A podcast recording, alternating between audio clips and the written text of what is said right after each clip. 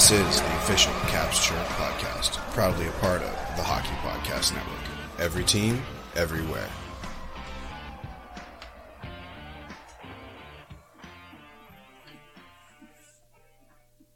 What's going on, Caps fans? It's me, the Hockey Troll, and I am back with you with another Thursday episode where we have usually brought in a, I think every episode actually, you haven't had me just pontificating on on something random. It's an actual guest every Thursday, so you're welcome for that. This week as per tradition, we have another guest. It's Joe or at Washed Up Goalie on Twitter, joining us from the Great White North in Minnesota, talking about some goaltending. We're going to be discussing some, uh, you know, some the unique situation that the Washington Capitals are in, and probably mostly just bullshitting about beer league and other fun uh, hockey stuff. So I'm really excited to get this going. Let's pop some tabs and bring him in. One, two, three. Oh, all right. Adding to the stream right now, uh, Joe uh, at Washed Up Goalie, the host of Tendy Talk on the Hockey Podcast Network. Joe, thanks a lot for coming on, man. How you doing? Hey, no problem. Not bad for a Sunday morning. Absolutely. right. Right. Absolutely. So, um, you know, we I said in the in the intro that you're you're located in in Minnesota in the in the Twin Cities area. Is that correct? Yep, yeah, in the uh, northeast suburbs, White Bear Lake. Go Bears if you're a fan of Fargo. uh, yeah, absolutely. So uh, the um, yeah, the it's the the only one that that I can relate to is probably that movie is Fargo. Well, and the Mighty that, Ducks. That's true. Yep, absolutely. Yeah, as, just yeah. as I said that, the other movie came in. Yeah. Um, so so like tell us a little bit about yourself. Tell us about your podcast man. Like you know obviously i see the two the two buckets uh, for the ones who aren't who are just listening. Uh, joe's got two uh, hockey or goalie helmets there in the background. So you know tell us about yourself. Yeah so um, played my youth and high school hockey in chicago where i grew up. Um, you know played in the notoriously tough chicago catholic hockey league. That's where uh, chris chelios played. Um, uh, Eddie Olczyk, he played at my high school. Uh, met him a few times because of that. Um, Timmy Stapleton, I played against him in high school. Uh, probably let in a few goals against him. Nice. Um, and then uh, I decided, you know, I, I, wanted to try and continue my playing days. And this was really the early days of the internet. So the idea of junior hockey being as prevalent as it is now really wasn't an option. Uh, if I were playing today, probably would gone and played junior B or something. Um, in fact, I did. I was on a junior team going into my senior year of high school, but I had to make the decision: do I want to play for that team or my high school team? And I could see that that team probably wasn't going to make it through the year, so I, I made the right choice. played my senior year with my high school team, and uh, then when it was time to look at college, I uh, found this small Division three school in southeastern Minnesota that uh, just felt right for me. And I went there, and freshman year they had 24 goalies. Is I can't remember. I, I, always go back and forth between 24 and 26. But there's a lot of goalies trying out for six spots between the varsity and JV, and uh, they had five returning goalies. Wow. So there's really one spot available, and uh, somehow uh, one of my buddies al who i've had on my podcast he got that spot and i beat out a returning put returning goalie and so i spent four years as a as i call it a jv all-star with the uh, fastest door in the MIAC. Um, but F, you know, and, and I, I, joke about it, but at the end of, end of the day, I still was part of a college program for four years, and, and that's more than a lot of uh, hockey players are able to say. So I'm, I'm proud of that. Um, and then after college, I, I, spent a couple years coaching at the high school level as a goalie coach. In fact, uh, one of the goalies I coached uh, my first year, it was his senior year, uh, Dustin Carlson. He went on and got a uh, uh, prospect with the Capitals uh, yeah. a number of years ago. Now he's the Ohio State goalie coach. Uh, but he bounced around the minors for a while. But I, I, had some good goalies I coached at the high school level and had some fun. And then my wife and I decided it was time to settle down and have some kids. And being gone six nights a week with kids wasn't wasn't really an option. So the coaching days ended, and I took a little few years off from hockey, but uh, once they were old enough to go to bed on their own, I, I was back at it uh, playing in the beer leagues, and I still do that. Uh, I got a playoff game tonight, and as I was telling you before we were starting, team's not very good, so probably be the last game until after the new year. Uh, but as long as there's beer, it's a victory. Uh, but then there, then there's podcast, Tendy Talk, and really the idea behind the podcast was talking to goalies of all ages, um, and not just about you know not like the InGoal magazine podcast where they talk about the technical side of it, but just you know why do we play? What do we love about it? But then also what do we do away from the game? You know how how do we find our piece that way? And so I've had bantam goalies on uh, up through uh, women's Olympic gold medalists, Stanley Cup Hall of Famer, Stanley Cup champion Hall of Famers, and everything in between. And it, it's really fun because at the end of the day, it doesn't matter who I'm talking to, our story is all the same. We're standing in front of hockey pucks and we're a little bit weird. Um, so there, it's it's a lot of fun in that regard. And uh, I'm closing in on episode 100, and it's uh, it's wild that I've come this far. Yeah, no, I mean it's awesome, and I think the network is is definitely great. I love that you have uh like a, that we have a goalie centered podcast. You know, I'll say uh, I think uh, the first time, so I got into hockey pretty late. I was probably maybe ten or uh, eleven years old.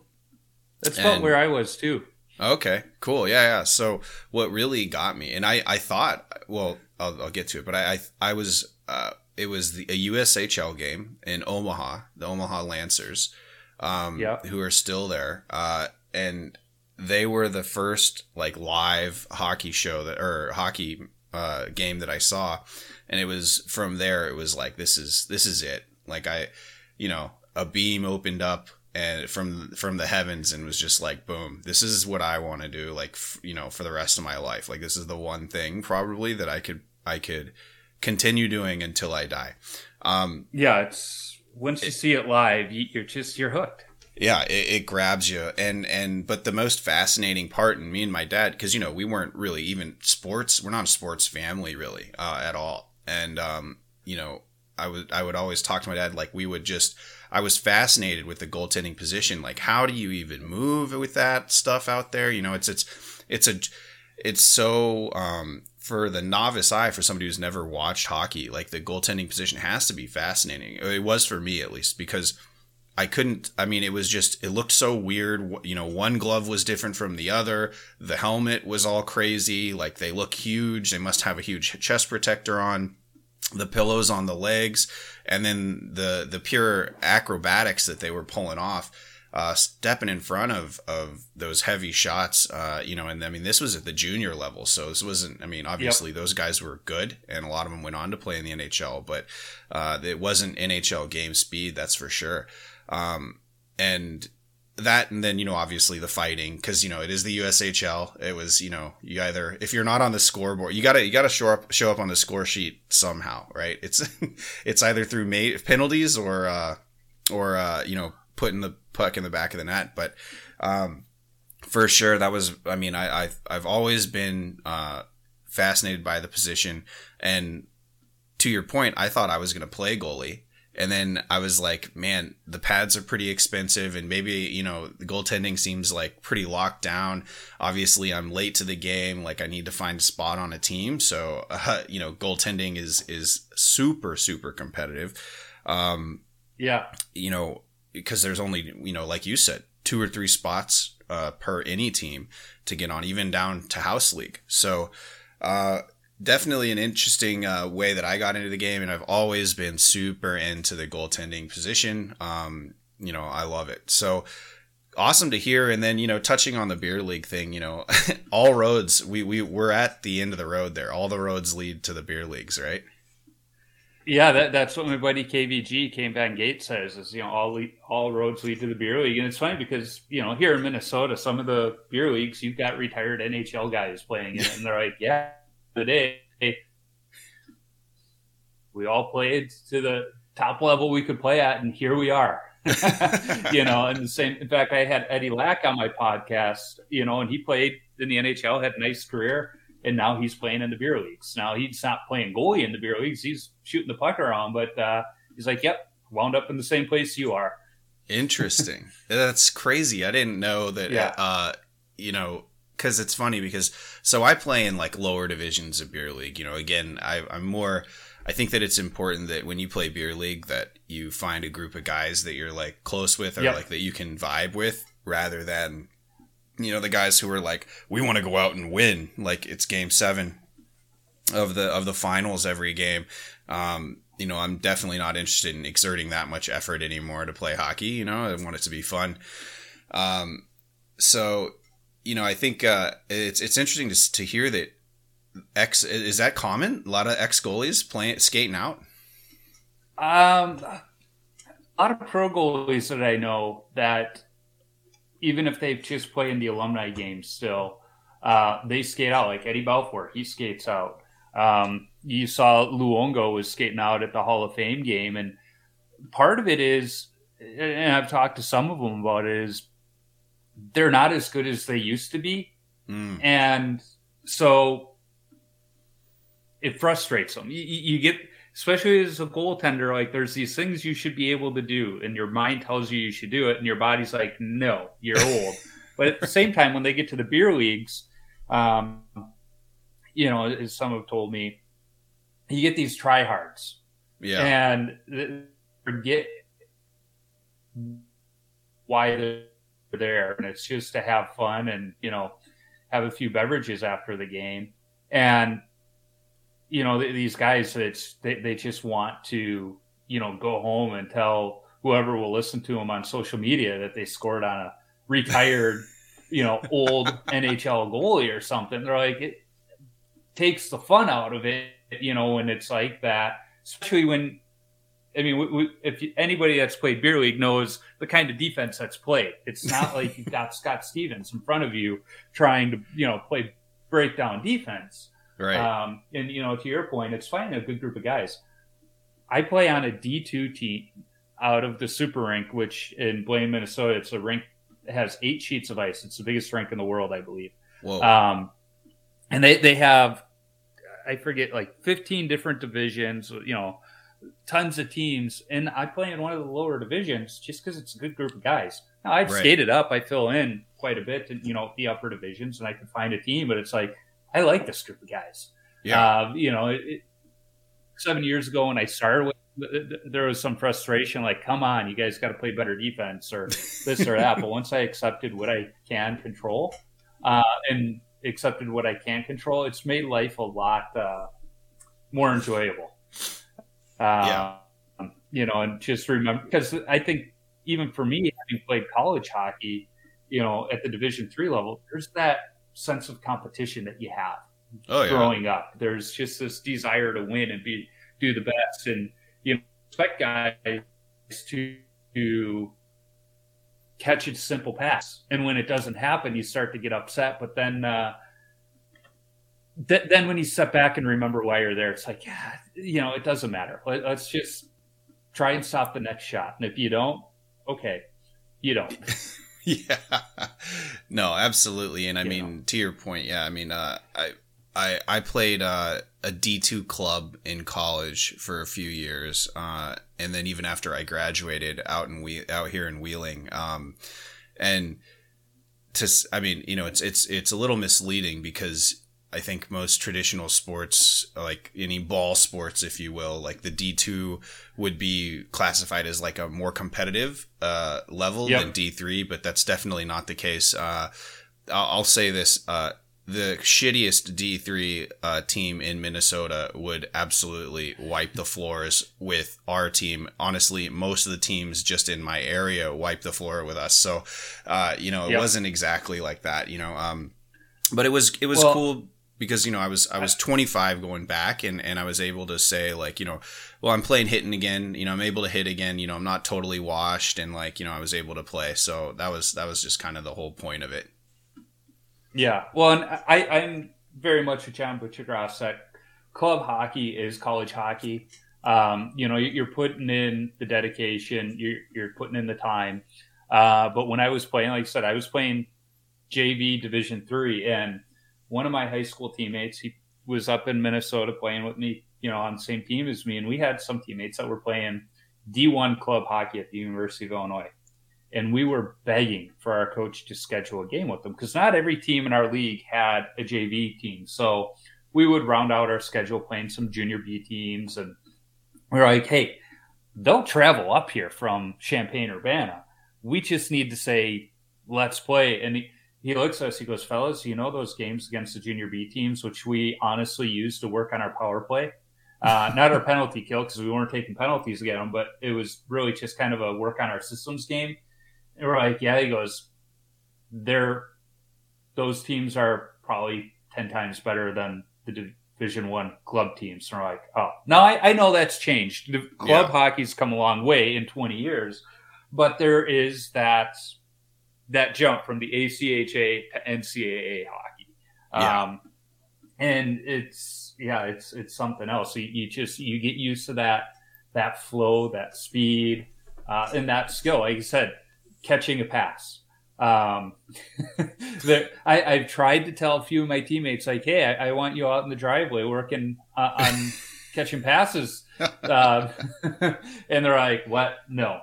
Uh, it's like, well, if, if, if I'm sitting at home, my son's got a, uh, an Oculus, the virtual reality headset, and I found there's this game called Goalienator where they just shoot pucks at you. It's not great, but you know, I, I might throw it on before a beer league game to work.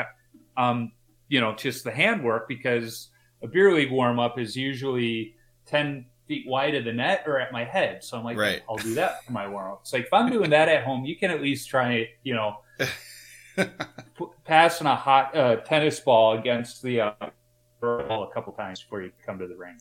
Yeah, no, absolutely. And and the, the thing about it too is I think that having played competitive sports or at least organized sports, you know, I think a lot of the guys in the lower divisions are guys who who never you know maybe were able to to play as a kid or who always yep. had were passionate and finally were like you know what i'm going to go out and put myself out there and you know i sometimes because you know i'm pretty vocal on the bench and like you know i'll call people out just in the heat of the moment you know like in in the game and yeah know, because obviously like yeah you know it's it's if we're getting pounded like something's going wrong right so you know, uh, but you look at them and, and just the way that they react, like the ones that had played organized sports, like take that and just like, okay, you know, shut the fuck up or whatever, you know, like give it back to me or whatever, yep. you know, uh, but the ones that didn't uh, play organized sports, you can definitely tell that like it, it's, and, and I gotta say, like at the end, at, during over beers, it's like, you know, I'm just, I don't, I don't hate you. This is not personal. This is just like me being a dick, basically.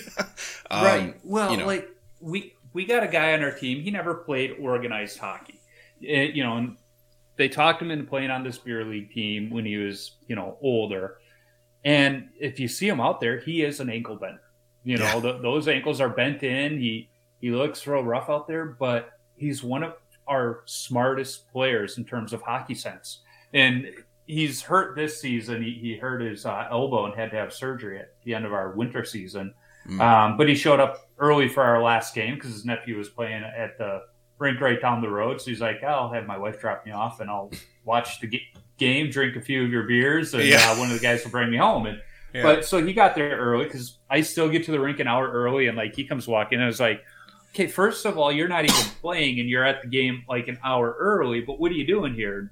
But we were talking. I told him it's like, hey, you're one of our smartest players. So late in the game, two on one situation. I'd rather have you on the ice as my defenseman than one of our other players who, individual skill wise, pretty good, but he's got that 10 cent fart for a brain. and of course, in that goal, that particular player, I think I had five goals scored on me. He he was a dash three, and the fourth goal was scored on a power play after he took a stupid penalty. So it's like, you know, you can't teach hockey sense. And right. this guy is bad as an individual skill player is, he's smart enough where it makes up for that. Sure. And you know that I think that's the great equalizer in beer league, right? I mean, uh, uh, I mean, I think that having yep. been on both sides of, of you know like the old you you come out and you're playing and you see a bunch of gray beards and you're like oh yeah you know as a young guy if you're young back when I was you know you're like oh it's we're gonna we're gonna roast these guys, and then you get that shoved up your hoop because they're just passing around you. They don't even have to move, and you're you're out there like coming to the bench, hunched over, just sucking wind.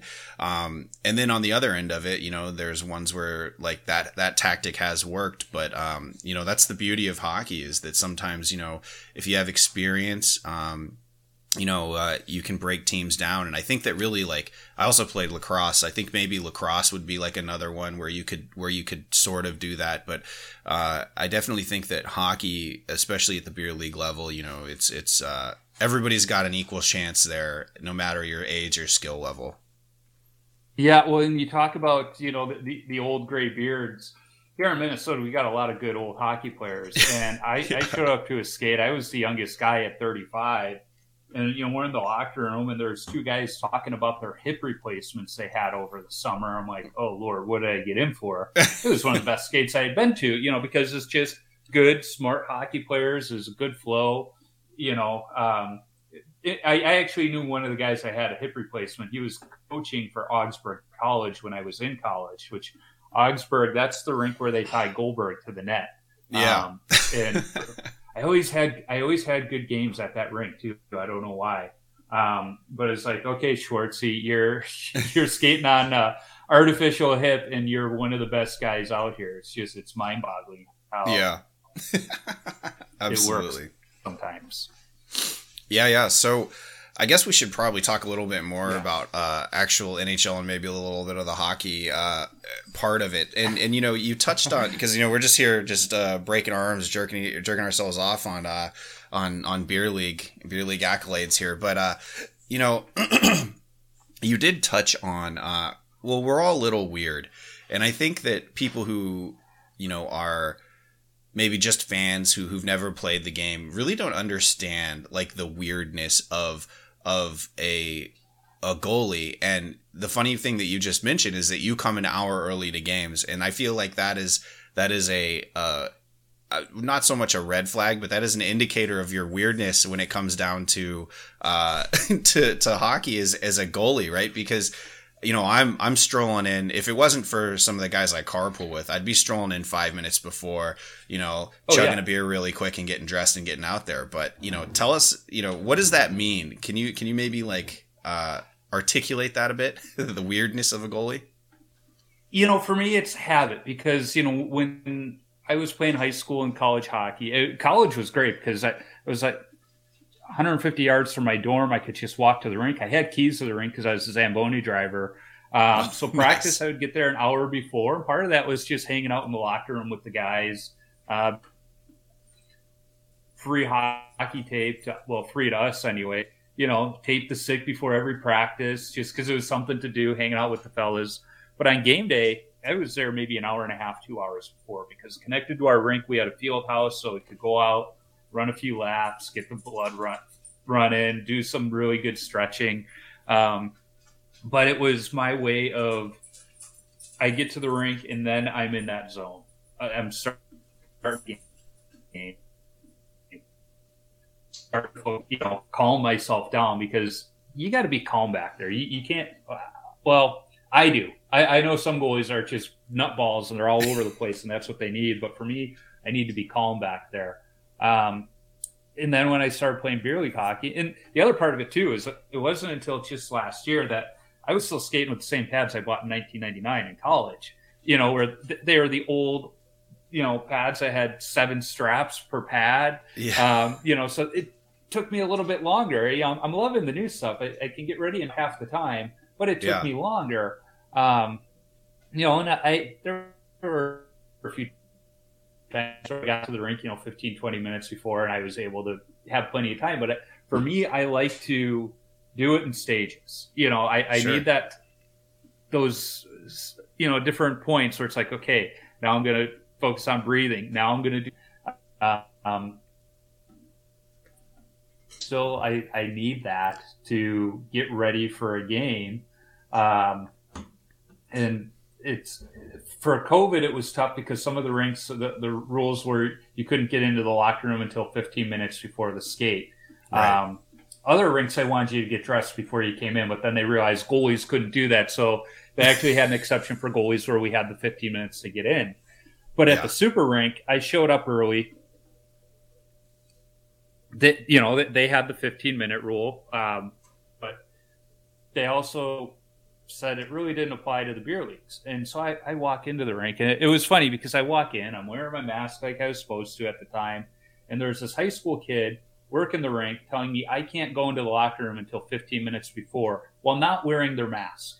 I'm like, okay, you can't tell me it's COVID protocol when you're breaking your own COVID protocol. Like, I, I didn't care. And and this kid was like, well, you, you can go get ready in the parking lot and then come in. I said, um, I I don't think you want me to do that. And they go, why not? I said, I play commando. I get all strip all the way down. I said, I don't think you want the youth hockey players and their moms walking by seeing me do that in the parking lot. They're like, oh, probably not. You know, and I, I, I've emailed the um, league director a couple times with you know good stuff, not bragging on them. But I just sent an email like, hey, like if you've got these high school kids enforcing the 15 minute rule, can you at least have them wear their mask? Because I can't take them seriously. I got a reply from the person. Um, I've told them that rule doesn't apply to beer league goalies because you guys sit in the locker room until 15 minutes before all by yourself anyway without COVID, you know, because that's when all of right. the rest of the team shows up. It's like 50. He's like, it doesn't apply to you guys. I told him that. It, you know, he's like, you sitting out in your car getting ready by yourself or sitting in an empty locker room. It's the same thing. so yeah, I didn't have any problems after that. But it was funny. Is just showing up an hour before is it, it's what I do. Absolutely. And I mean, you know, I think that part of the position kind of lends itself too, right? I mean, obviously, in a, in a sport like hockey where there's so many uh, random occurrences that could happen and and also like defensive breakdowns, you know, and I don't know what it is. I mean, the the visuals of it or not. I mean, you know, you look at other sports like um, you know, like lacrosse or like like uh, uh, soccer. You know, um, I feel like when the team gets scored on, you know, it's it's it's kind of just like, well, it's the team's fault. But I Yeah. feel in hockey, there's a ton of goalie hatred out there. Mi- Much of it, uh, you know, misdirected for sure.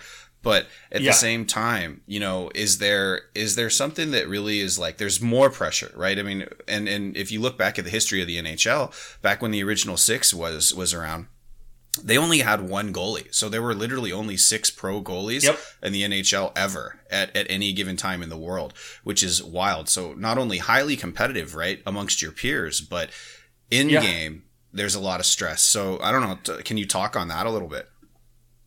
Well, you know, you original six time, and he had Glenn Hall playing for the goalies didn't wear masks, and he played over 500 consecutive games. Like, it's Crazy. mind-boggling, and he's also the one I believe that said it's the only profession in the world where every time you make a mistake, and even sometimes when you don't make a mistake, they flash a light and people cheer. Uh, you know, so the- pressure that- that's one of the things as a goalie you know you learn to deal with at a young age You- Yeah. you learn to deal with the have teammates that look at you and be like it's your fault we lost because you couldn't stop that puck it's like had nothing to do with the fact that we got shut out had Right. nothing to do with the fact that i faced four odd man rushes um, you know you, you got to learn to just you know let it roll off your back in a way. And there's times where it does get to you. Um, in fact i think it was two games ago we only had seven skaters.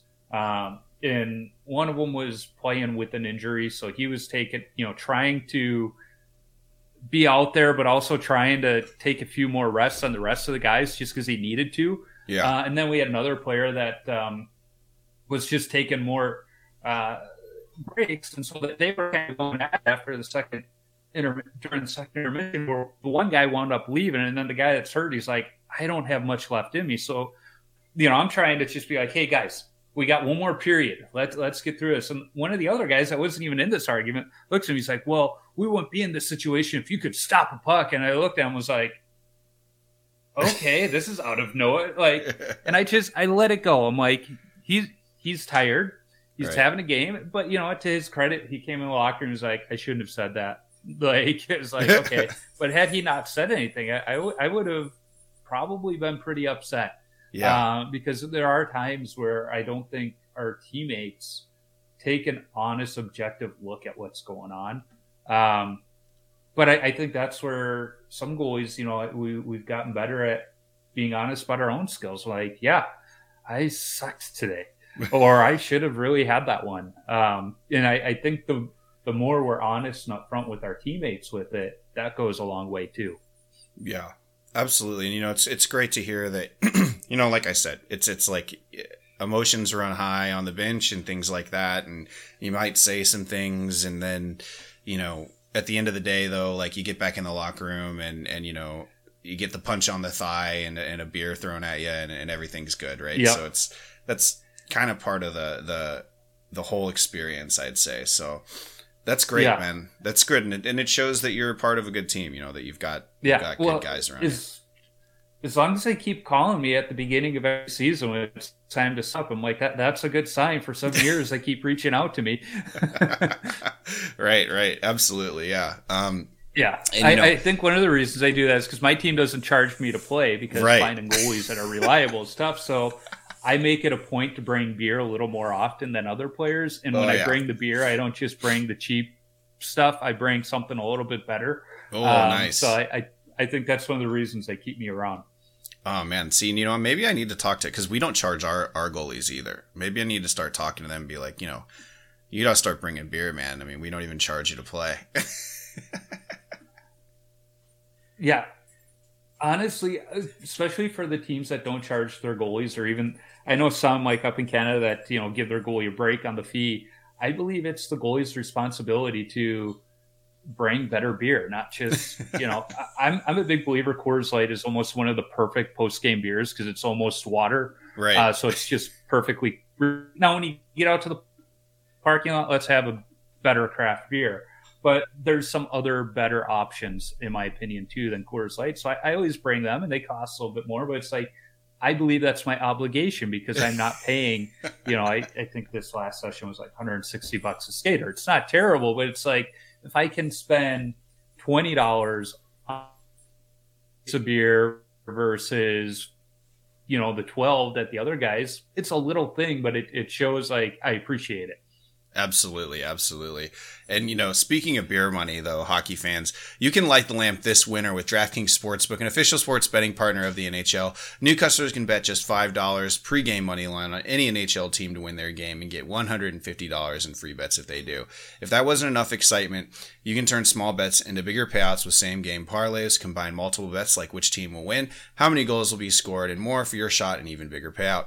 Download the DraftKings Sportsbook app now. Use promo code THPN. Bet $5 on any NHL team to win their game and get $150 in free bets if they do. Only at DraftKings Sportsbook with code THPN.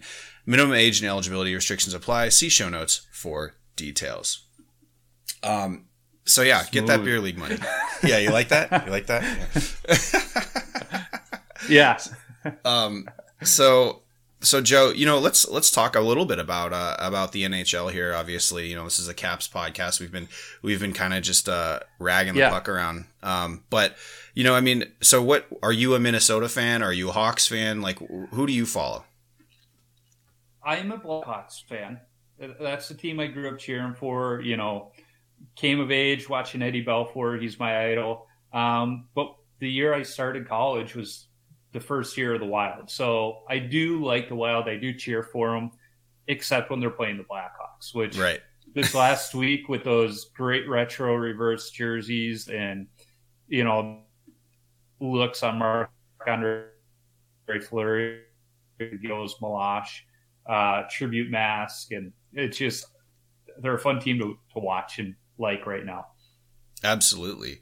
Um, you know, I don't know if you've heard of of Twitter extraordinaire Jay Fresh. He's a big advanced stats guy, um, and you know, to his discredit, a Penguins fan. Uh, but he uh, he has always been very critical of of Marc Andre Fleury. He has said that you know Fleury was a passenger. Yeah, he's a, he's a gold medalist, all these things, but you know he he won a lot of these cups and these gold medals on the bench. Um, and you know whatnot. But I feel like Fleury has, when he was at the Penguins, I thought that he was probably after he after his early years where goalies struggle to find consistency. I think a lot in the NHL. Uh, once he got older, I think that he was kind of really not just on the ice, like the the performance wise backbone of the team for Pittsburgh, but also really just kind of like that that locker room presence and that that leadership quality as well. But I mean, what's your take on him specifically? Because you see him more now in Minnesota. Yeah, you know, I, I I was kind of the same thought process on Fleury, especially in his Pittsburgh days. I wasn't as big of a fan of him as other people were because I was going, well, look at the team in front of him. Y- yeah. yeah. he's going to be good, but that was because I wasn't watching him every night. Um, and then he goes to Vegas, and I saw how he handled that.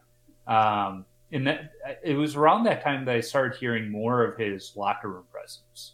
Uh, and to have a goalie who's got a locker room presence like that, that is a big, big deal. You know, because usually the goalies are just kind of off in their own little area, do their own thing. A guy like Marty Brodeur, uh, Patrick Roy, they, they were just, you know, leave them alone. But a guy like Fleury, who kind of bring in, you know, Luongo same way, brings the team together and they can be part of that team. There's there's something to that. They, they bring the humor to the locker room. Um, and you know, just watching Fleury more and more, and then he goes to Chicago, and I I loved him there. Um, had some great masks and setups there, and now yeah. in Minnesota, and he, he plays a '90s style of goaltending for the most part. He doesn't give up on the puck, and I would I would tell a young goalie to watch him more than I would Carey Price.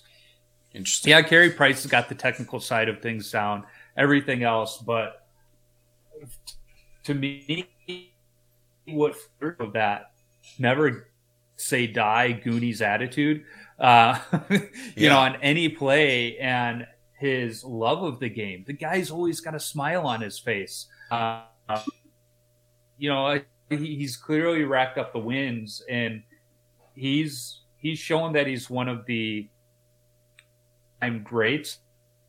I'm not one of the legends of the games, but he's he's in that upper, upper echelon of all time goalies, and it's because of his longevity, yes. But I, I, think as I now objectively look back at his early years, you know, and some of his accomplishments, it's like it wasn't all just the team in front of him; it was him, and um, you know, I, I I think when we think of a goalie like Chris Osgood, there's there's always the argument of whether he belongs in the hall or not because of the team he had in front of him. They sort of played goal. Well, no, they couldn't. Osgood made the saves when he needed to make the saves, and Fleury's kind of the same way. Like he needed to make the saves when they needed him to make the saves. At the same time, the Penguins were able to take some of those chances because they had him back there. Sure. Um, you know, you look at some other teams. Uh, um, Washington's a good example. Uh, they, they couldn't get over the hump for a long time, and it was, I would argue, because of goaltending. They had good goalies, but they didn't have goalies they could trust back there. Uh, they didn't have the goalies that they could trust to bail them out on a two on zero because they made a boneheaded play as they're trying to take a chance. Then you got Holtby, who he was hot for those that span, and they trusted him. And it was like, okay, now I think they I think they overpaid for Kuemper because he just won a Stanley Cup, but he was one of those. So I, I kind of put goalies into three baskets. There's the goalies you play defensively because you don't trust them. Yeah. And there's the goalies like Kuemper. They're not going to lose you games, but they're rarely going to win you games. That's okay. Same time. Just a good goalie for Colorado. He wasn't going to lose them the games. He was going to make the saves when they needed him to, but they weren't necessarily going to take the chances when they were trailing because he was back there. And I, I think Washington maybe overpaid, or maybe not overpaid for this year, but gave him a longer term than he deserved. Yeah. Um, because he's got a track record that shows that it's not sustainable, in my opinion. Uh, I yeah. like the guy. Don't don't get me wrong, but I don't think he's a top five goalie like they paid him. Sure. You know, and you look at Kuemper, and I mean, I think that Brian MacLellan had to do something, right? And and you know, when we we talk about bringing mm-hmm. in the tandem that we did, right? Because we had to bring, you know, Lindgren, who I think has a ton of potential. He's a silly cider, which is weird. Yes. Um, but I think he's got a ton of potential. And then there's Kuemper, who is the the tried and true, right? He's going to be your starter or whatever. Um, all the way right. back to the years of like you know legend Ole Kolzig. Uh, he you, the you look at the Washington Capitals goaltending situation, and since Ole, Ole had to fight to get that net, ended up getting it. Yes. You know, he was he was an old quote unquote old goalie when he came into the league and started to actually become you know notoriety, get the notoriety that he he had. Um, and when I say old, he was like 26, 25, 26, something like that. Um, and then you know he had a lot of he he he was before Holtby, you know, a lot of uh, longevity based records. I mean, we've had him on the podcast. He's he's talked about it, um, but he um, you have that, and then you have like every succession past that. The Caps tried to bring a golden boy in, and that golden boy subsequently lost the net to somebody who had a chip on their shoulder. And you know, yep, there's that. And then we look at the Vitek, Vanecek, and Samsonov situation. Same thing there. Samsonov was supposed to be that highly drafted Russian goalie. You know, a lot of good Russian goalies are, are coming out lately, you know, in the past five, ten years. Uh, and then, you know, you have uh, Vitek Vanecek starting to beat him out and get the starters role for a while. And then, you know, all of a sudden the Caps are like, we're going to go a different direction. So, I mean, uh, I all that to say, you know, I think that uh, we're for our tandem because we got Lindgren so cheap. I think that overall, if you look at yeah. both, it's an okay number. Uh, but yeah. you know, any good NHL team shouldn't be paying more than like six to eight million for a tandem, right? Like that's that's kind yeah. of how it is. Goalies never get paid. It's it's honestly a travesty because they probably play the most important position uh, for your team. But at the same time, that's just how it is because they're voodoo. They're inconsistent. You never know like what you're gonna get. Um, I'm happy with the move, but you know, I'm wondering like, you know, what, and I know you may not watch a lot of them, but you know, now that we have Samsonov moving on, Vitek Vanecek just, uh, just absolutely waffle stomped the Caps last night, making 38 to 39 saves. Um, just an incredible display. I always liked Vitek more. I thought he was more technically sound. Um, and I think Samsonov really kind of relied on his his physicality, like him being a, a larger goalie and you know mm-hmm. obviously a freak athlete as well. Um, I think he relied on that a little too much. And in the NHL, you can't guess, right? You got to know the play. You got to be able to uh, play technically, um, unless you're Dominik Hasek, which there hasn't been a Hasek ever, and there hasn't been since, right? So. Uh, I mean, I don't know. What's your take no. between like the, the differences between these two young guys and then the, the vet and and the kind of up and comer that we have now? You know, I, I love the idea of having the vet and the up and comer because, like you said, Kuemper's a journeyman. He's been around. I mean, he started in Minnesota. I, I remember his days in Minnesota. I was having with my buddy um, Ryan S, who runs a goalie school up here. Where he wasn't a fan of, um, and I, I understood why. But he he's been a journeyman. He's been around. He knows how to be a pro and now you got a young guy like Lindgren who's shown the flashes of brilliance, but he still needs to refine his game and get up to, you know, the NHL standard.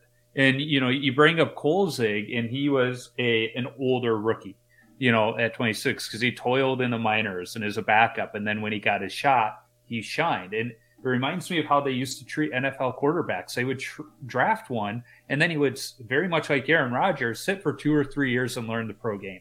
Right. And then they would turn the reins over and they would flourish. And I, I, almost feel like that's kind of what they're doing with Lindgren. That's almost what they did with Corey Crawford in Chicago. He played four or five years in the AHL, then came up to the big club, and a year later was Stanley Cup champion. Um, and to me, if uh, Henrik Lundqvist makes into the Hall of Fame, Corey Crawford needs to be in the Hall of Fame because they have identical numbers, but Corey Crawford has two Stanley Cups. Wow. Um, so uh, when you look at the numbers, they're the same. Uh, that's something a lot of people overlook. They just look at Henrik Lundqvist and say, "Oh, he was so dominant," but did he win any Stanley Cups? Uh, uh and Corey Crawford did, but the difference there was he he was uh, he was kind of the understated goalie. He he wasn't is he made some flashy saves, but he he wasn't out in front of the media. Very quiet guy. So you know, it's if you don't see him on all the highlight shows and everything else doing the interviews, out of sight, out of mind. Um, but back to the question on Lindgren, I think it's a good move long term for what the Caps are doing of having that, you know, vet carry the workload, let him take over, you know, when they can. Um, I just don't know what the, the long term plans of Kuemper are because I, I, forget how long his term is, but it's a couple years. Yeah. You know, are they going to want, is he going to accept that backup role as Lindgren progresses, or are they going to move him? That that's the question I have. Yeah, and uh, Lindgren's contract is, is five for five and, and change. So, yeah, I mean, I think that yeah, and and and who knows? I, I again, like I said, I think that immediate performance has been good.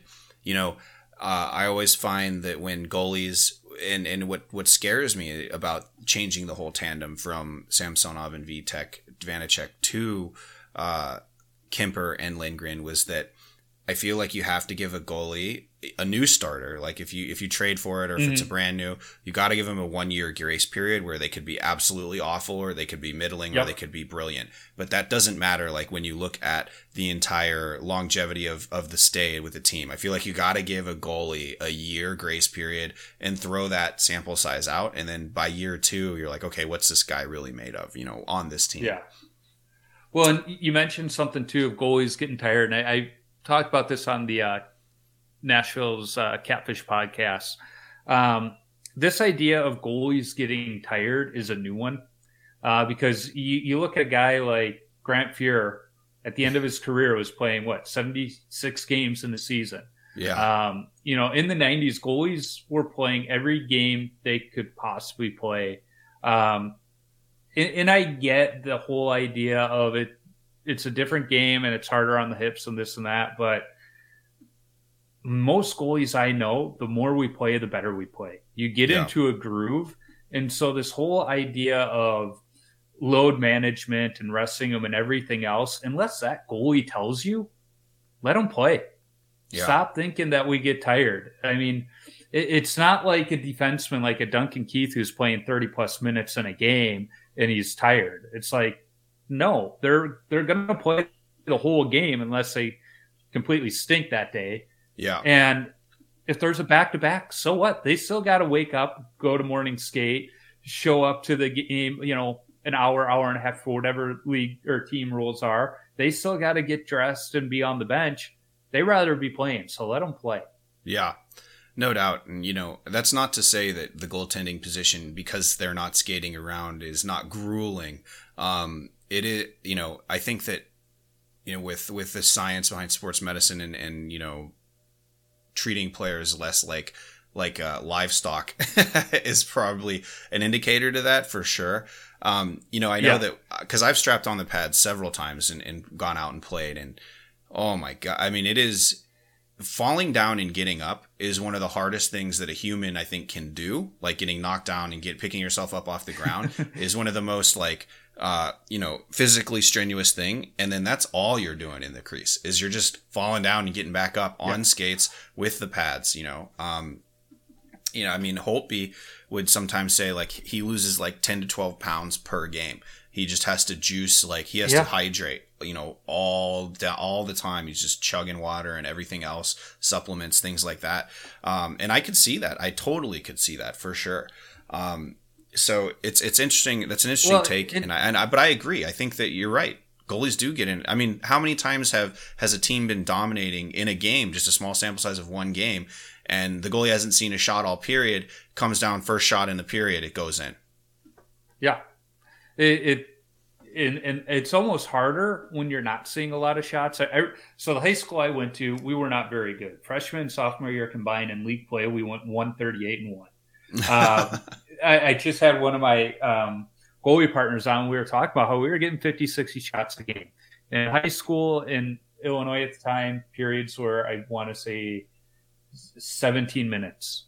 And then I get to college and we have 20 minute periods with Yeah. resurfacing between every period, not just one period. Right. And I have a team in front of me that's only given up 20 shots. And so after my first game, get off the ice, and one of the uh, upperclassmen, they're like, So, how was it? And I go, I was really bored back there. Like, I had to stay focused. It Yeah. wasn't just like boom, boom, boom. Uh, because you think, you know, those games were always getting 50, 60 shots. And, I, in fact, I had Ron Tugnutt on the podcast, and he was talking about his game where he made what, like 60 some odd saves in a game against uh, Boston.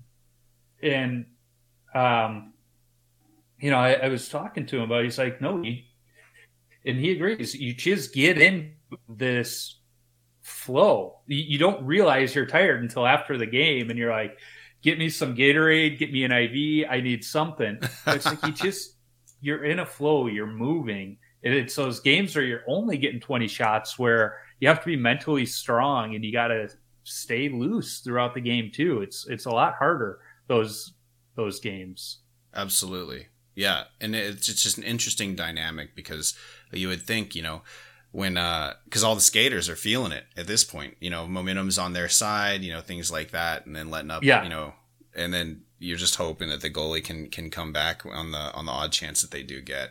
Um, I would love to hear though, uh, what your take is on, on, you know, like you're looking at, and, and of course this is like so caps, right? We, we jettison some talent and then they go off and absolutely dominate. I mean, we've got Burakovsky, Vrana, you've got, uh, now Vitek Vanecek, Jonas Siegenthaler and Vitek Vanecek on the New Jersey Devils who are on an absolute, you know, f- they've won like what 14 of 15 or whatever their past uh 15 of 16 whatever it may be. Um you know i mean what was what's your take on Vitek and samsonov? If and i know again if you if you don't watch them that's fine you know i don't know. Toronto now uh samsonov is injured of course uh, it looks like but uh you know I, I don't know i mean any anything there that you were you were looking at because i know that caps fans were it was a much maligned i think uh decision to jettison both and especially because we just let Samsonov walk, and that was a first round pick, first overall for us. Uh, you know, that was uh, you know one of those one of those players that we really had a lot of hope for, and just never really could get it. You know, I mean, he wasn't bad. It's just that overall, but he just let up those like untimely goals that would break you. You know. I, so Yeah, I was well, just wondering, you you know, know, what I- you thought. I, I think it's one of those where some of these goalies, and it's not just goalies, but I, as a Hawks fan, we're seeing it with Kirby Dach, where they they needed a, a change of scenery to continue their progression for whatever reason. Uh, the system they were in maybe wasn't working for them. Uh, and that changes scenery sometimes it invigorates guys. And I mean, we've seen it. In, I'm a Cubs fan, uh, and you see it in baseball where sometimes you get that guy that you know goes to a new team in that first year he lights it up because he you know he's loving the the new lease on life, and then year two, year three, they they go back to the way they were before. Uh, Right. You know, they they become human again. Um, I'm not saying that's going to be the case with both of those guys, but I have a feeling that's a big case of it. I mean, you, you got Samsonov. I mean, he went to the Maple Leafs. He's a Russian guy. Let, let's not ignore the fact that the Russians really like, you know, the spotlight. Right. Um, th- they like that. So I, I have a feeling, you know, being in the the center of all of it has probably uh, invigorated him a little bit. And Washington's a great hockey um, market, but it's not Toronto. Sure. Um, you know, it- Toronto, they're, they're the creme de la creme when it hockey markets, and th- that's probably fueling him a little bit. Uh, it probably helps that he doesn't understand that the language is good as some of the other goalies that have gone through there, so he can't can't uh, hear the criticism. But I, I'm sure he's uh, being told told what the praises are. Sure. Um, and then you know, like I said, I thought Vitek Vanecek was the better of the. Two. I liked him better. I thought he was a better team guy. I mean, uh, have you gotten a look at, at him much? Because I know you know it's in. He's in DC for a couple years. He was in. He was one we drafted before Samsonov, but he like, you know, he was a, a later draft pick. He toiled away in the in Hershey for a while. Um, and and you know, I mean, he was battling last night. I mean, he looks like a whole new Yeah. player. Cra- obviously, he wants to he wants to shut down Ovi, which he did eight times. Um, and you know, he wants to he wants to have that right. But of course, also he's feeling the juice of that winning streak. You know, having lost only one game in the past month. So Yeah. I, I don't know. I mean, So. I haven't I haven't watched a whole heck of a lot of him, but this is what I'll say about him being in New Jersey. He's got a really good goalie coach and a guy by the name of Dave Rogalski. And I know he's a good goalie coach because we were goalie partners in college. Um, And and Dave, he was just that uh, cerebral, really smart goalie. Um, and I, I've talked about this on the podcast, my podcast, Tendy Talk, before. We had some a really unique time at St. Mary's with goalies because it was me. Uh, we had Dave there. We had this fellow Ryan S. who runs Seven Air goaltending in the Twin Cities, and Devon Air has uh, goalies like Maddie Rooney and uh, from the U.S. Women's Olympic team. You know, the the Secretary of State gold yeah, medal winner. Um, so we had some really good goalie minds there, and even some of the other guys like Alan Knowles. Um, so we, we had all of these really smart goalies who understood the game. Um, now our bodies might not have done what our minds told us. That- That's why we're all playing Division three hockey. But even though we had a goalie coach, he wasn't always at every game. He was a busy guy. He had kids of his own uh, we were watching each other and working with each other, pointing things out we saw in each other's game. And Dave was a really fun guy to be out there on captain's practices with or something because he, he would share that stuff. And, you know, he, he kept coaching after college, uh, was coaching at St. Cloud State University before he got his uh, first opportunity in, in the NHL. And he was the Blues development coach with a young goaltender by the name of Jordan Binnington Mm-hmm. and I don't I don't think Dave worked much on Binner's um, temperament, but he did work a lot with him on the technical side of the game. Uh, and Bennington credits him with getting him to the NHL and helping him win that Stanley Cup. Wow, Uh, and then after that season, the Devils, I, I don't want to say they poached him from St. Louis, but they gave him that full time opportunity. And he he's done well with them. I know last year people were like, oh, the Devils are terrible, goaltending's terrible. Well, they- didn't have a lot in the cupboard. For Right. you know, you had Cory Schneider trying to stick around the league. You know, it's just kind of this carousel goalies. But now now they've brought some stability to the net, I think, and it's showing. And Yeah. so I, I'm excited to see what happens in Jersey. I, I think Jersey and Buffalo are two clubs that are just having this renaissance um, with Sure. young players who are overperforming, but they're too dumb to know they're overperforming, so they're just going with it. Right, right. It- Yeah. You know, it, it, if if both teams had a bunch of vets, they'd be like, "All right, this, this isn't going to last long," and they would, you know, start getting in their own heads. What these guys are like, "Look at this, we're great." Uh, so that they don't know they're they shouldn't be playing this well, so they're just going to keep doing it. And uh, you know, I, I think Vanecek is just reaping the rewards of a team going out there just having fun and winning hockey games. But then also, you know, he he's got that new lease too because you know when he signed in Jersey, probably thought, well, the the expectations aren't as high as they were in Washington. right. So you, you take that pressure off to just go out there and play, and it it it's liberating seeing that with him at the same time. Yeah, and it's interesting that you bring up the goalie coach because I think that there's, uh, you know, Caps fans have always questioned. You know, we had at one point uh, legend Mitch Korn, you know, uh, with Barry Trotz's crew, and Yes. you know Barry Trotz gets, you know, uh, takes his leave, and then Mitch Korn goes with him, um, and and you know, Yeah, goaltending. Korn goes with him, and Holtby starts to not play so well. exactly. Uh, yeah, that that's not coincidence. Right. Um, it's interesting. So that I mean uh, that the the goalie coach. Well, first of all, it's interesting that you said that. I mean, not having a full time goalie coach. I mean, you know, having a full time goalie coach is really something that the pros enjoy rather than Mhm. anybody else. you know, I know that a lot of youth kids have to go and like go to camps or go do extra sessions with a goalie coach somewhere. You have to travel that. Um, so it's interesting to hear that, you know, not only is that prevalent in youth, it's all the way up through college. And, you know, until you hit the pros, you really don't have a full time goalie coach. Um, so, uh, definitely interesting there. And, and hey, maybe it is. Maybe Caps fans are onto something with the goaltending uh, coach kind of being su- way undervalued and, and, and understated, I think, in, in the pro game right now. So interesting stuff. Um, I did, I did though, and, and this is the last thing I think we have time for. You mentioned, and I know that we're, we're like really throwing it back to earlier in the interview, Corey Crawford versus the Lundqvist argument about the Hall of Famer. Um, I always had thought that Corey Crawford was one of your middle bucket guys that you'd reference, like the guy that won't Yeah. win you a game, but the guy who's sturdy enough to make the stops that he should. Is that where you would classify him? Because I, I never thought he was, you know, like a Vezina guy. I never thought he was like, you know, even top ten in the league when he was winning cups back in, mm-hmm. you know, in the prime. But you know, what was You your know, take on him?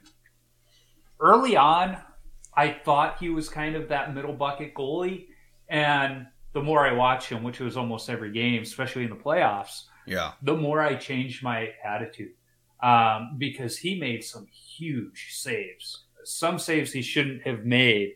And it was because the Hawks were pressing yeah, um, that he was forced to make those saves. Now, the Hawks aren't going to go for those home run passes if they don't believe they got somebody back there because Scott Darling, Blackhawks fans love Scott Darling because he was a local kid who was on a Stanley Cup team.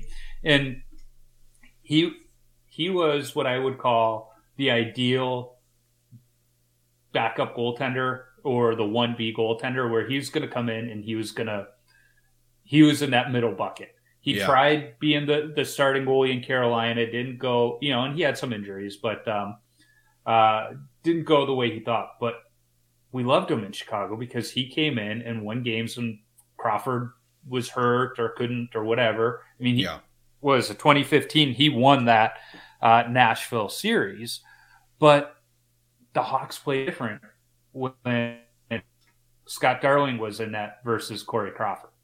sure, Corey Crawford, he was his style of play was just very technical, so he wasn't always making the big flashy saves. When I was in goalie camps as a you know squirt, our goalie coach told us when you see a goalie make a big flashy save, it's because they were out of position. right, right, Crawford could make those, but he didn't make them often, which meant he wasn't often out of position. sure, And to me, that that's a great goaltender. I always thought Marty Brodeur was a very boring goalie to watch. He wasn't as good as everybody said he was. And as time went on, I went, no, he's pretty damn good because he could, he could make those saves, but it was like watching Patrick Watt. They were kind of boring to watch to the untrained eye, but to somebody like myself, where it's like, wow, they are always on their mark.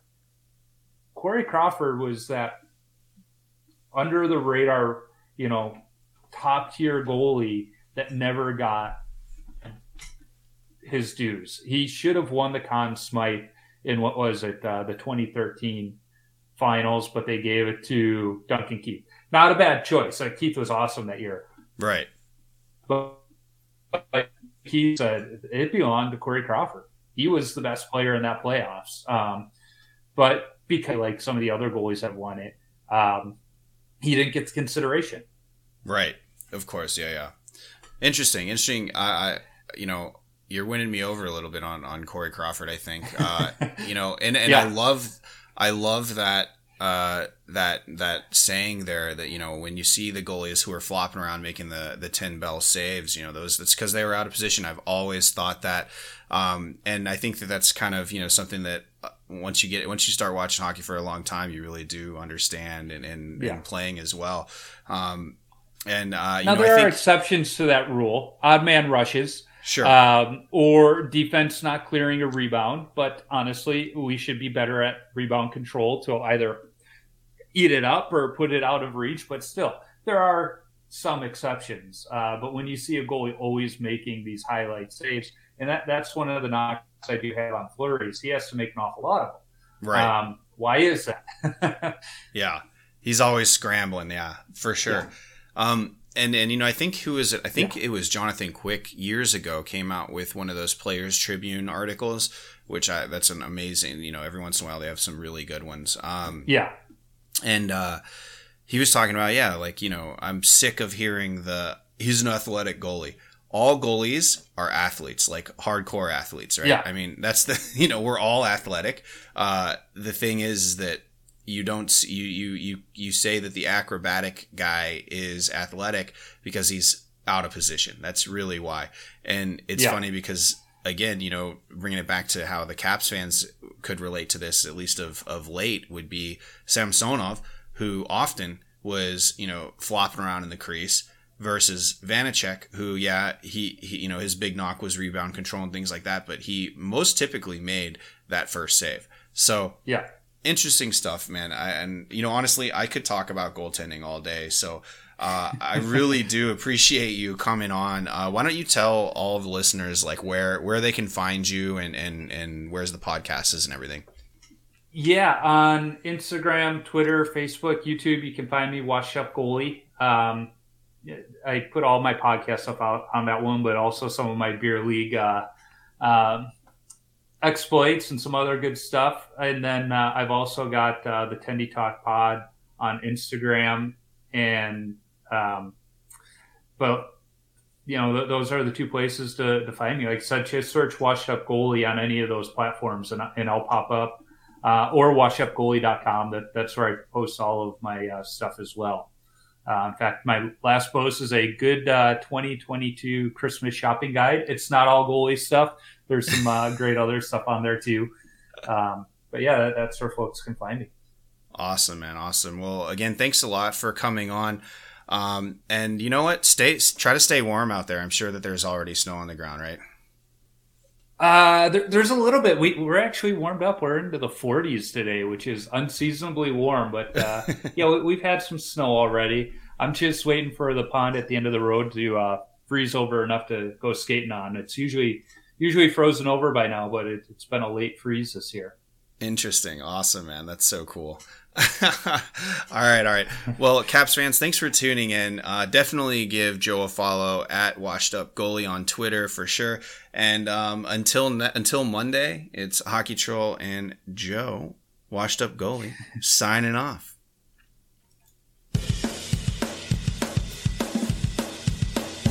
Hey, Caps fans. Thanks for tuning in to the official Caps Chirp podcast, repping the greatest team in the NHL.